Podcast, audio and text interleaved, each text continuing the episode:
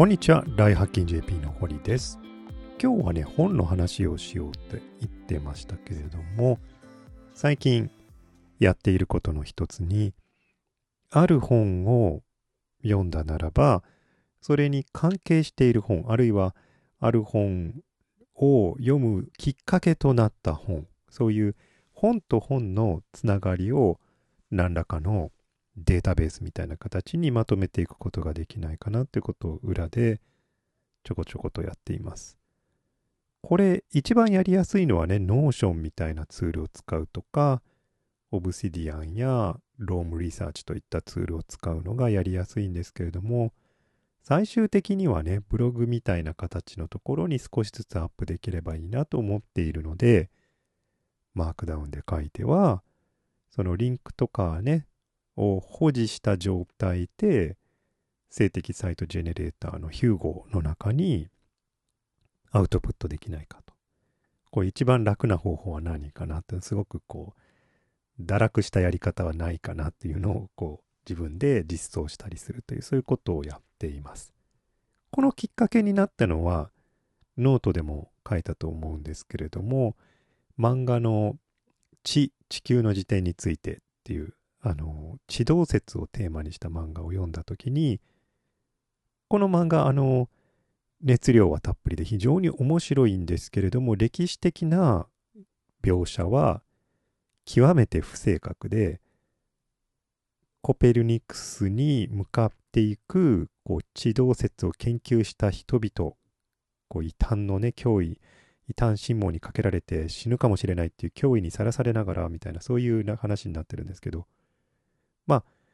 15、16世紀のポーランド、そこまでね、地動説を唱えたからといってすぐに、こう、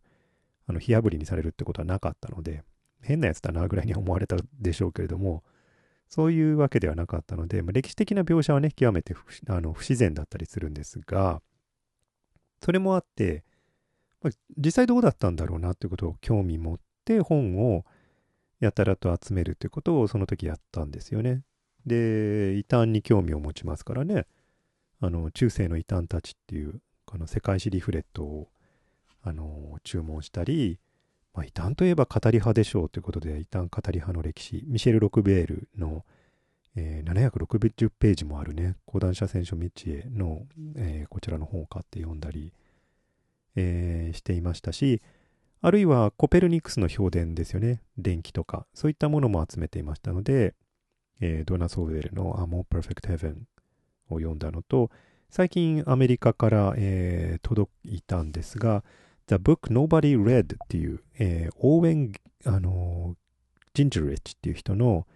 えー、本。これはコペルニクスのこの、えー、地動説の本そのものがその後、その後どういうふうに受容されていったのかという、その後の歴史を書いた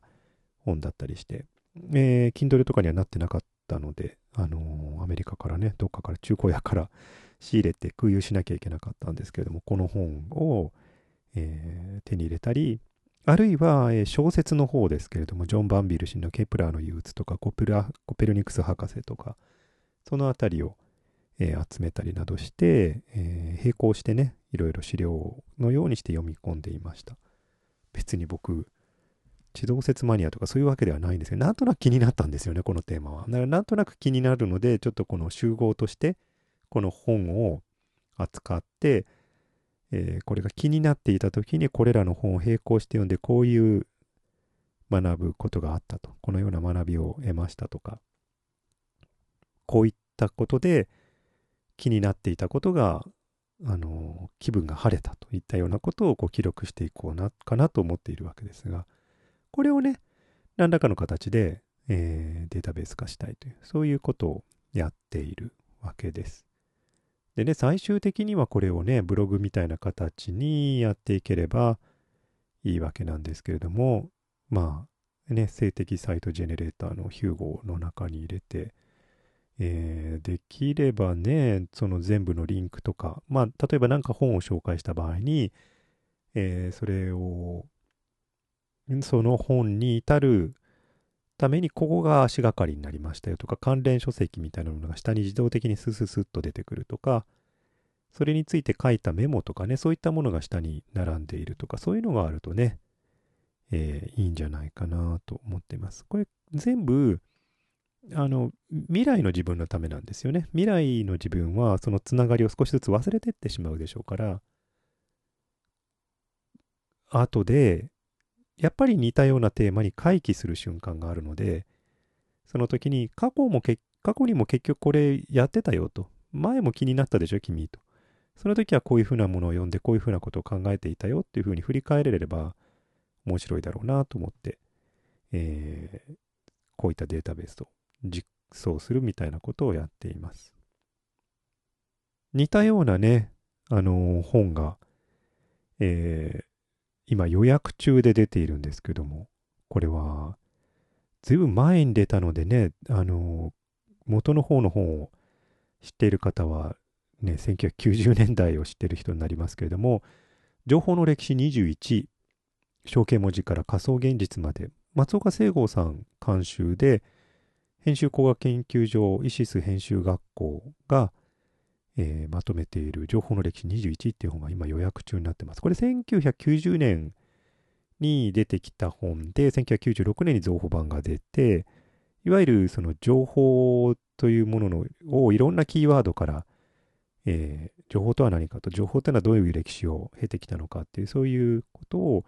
まとめて、で、そのキーワード同士のつながりとか、そういったものを年表にしたりとかね、そういう、本当聖子さんと医師専修学校ならではの見せ方をする本なんですけども、ここれですよね。これすごく魅力的なんで、個人のレベルでもこういったことができると、そういう仕組みがあるといいだろうなーっていうのは普段から考えていて、そういうものを模索していたりします。こう目指すのは、私が何年も本を読んだりなんか考えたり書いたりなんかすることが一つの年表みたいな、互いにね、ある要素が他の要素にどう関係しているのかっていうふうに、互いにリンクしたような年表みたいなものになっていくと、面白いだろうなと。みんなにとって有用なものではなくて、自分にとって有用なものですね。そういうのをこう各個人が自分で作れるようになったりすると面白いんじゃないかなと思って、えー、やっていたりします。まあ、おおむねね、あの、この手のツールと Python と Hugo との、あの、そういうおもちゃとのね、あの、での遊びになるんですけれども、さて、なんか、何らかの形をとって、ね、あの、外に公開できると面白いなと思うんですが、どうなるでしょうか。はい。えー、こんな感じで、そろそろですね、これ、平日毎日ね、ポッドキャストをやるということは、少しずつ日々のブログとかそういったものにもリンクしていこうかなと思っているところですが、えー、このね、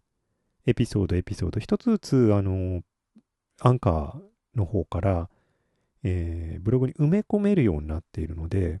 まあ、こういったね、話題とかをブログの中で喋ってるバージョンと書いてるバージョン、その目で見えるバージョンと耳で聞こえるバージョンみたいな形で少しずつやっていければなと思っています。ということで、準備中。ね 準備してる時が一番面白いといえば面白いんですけれども、そんなことをやっていたりします。はい。ということで、また明日別の話題でお目にかかります。ではでは。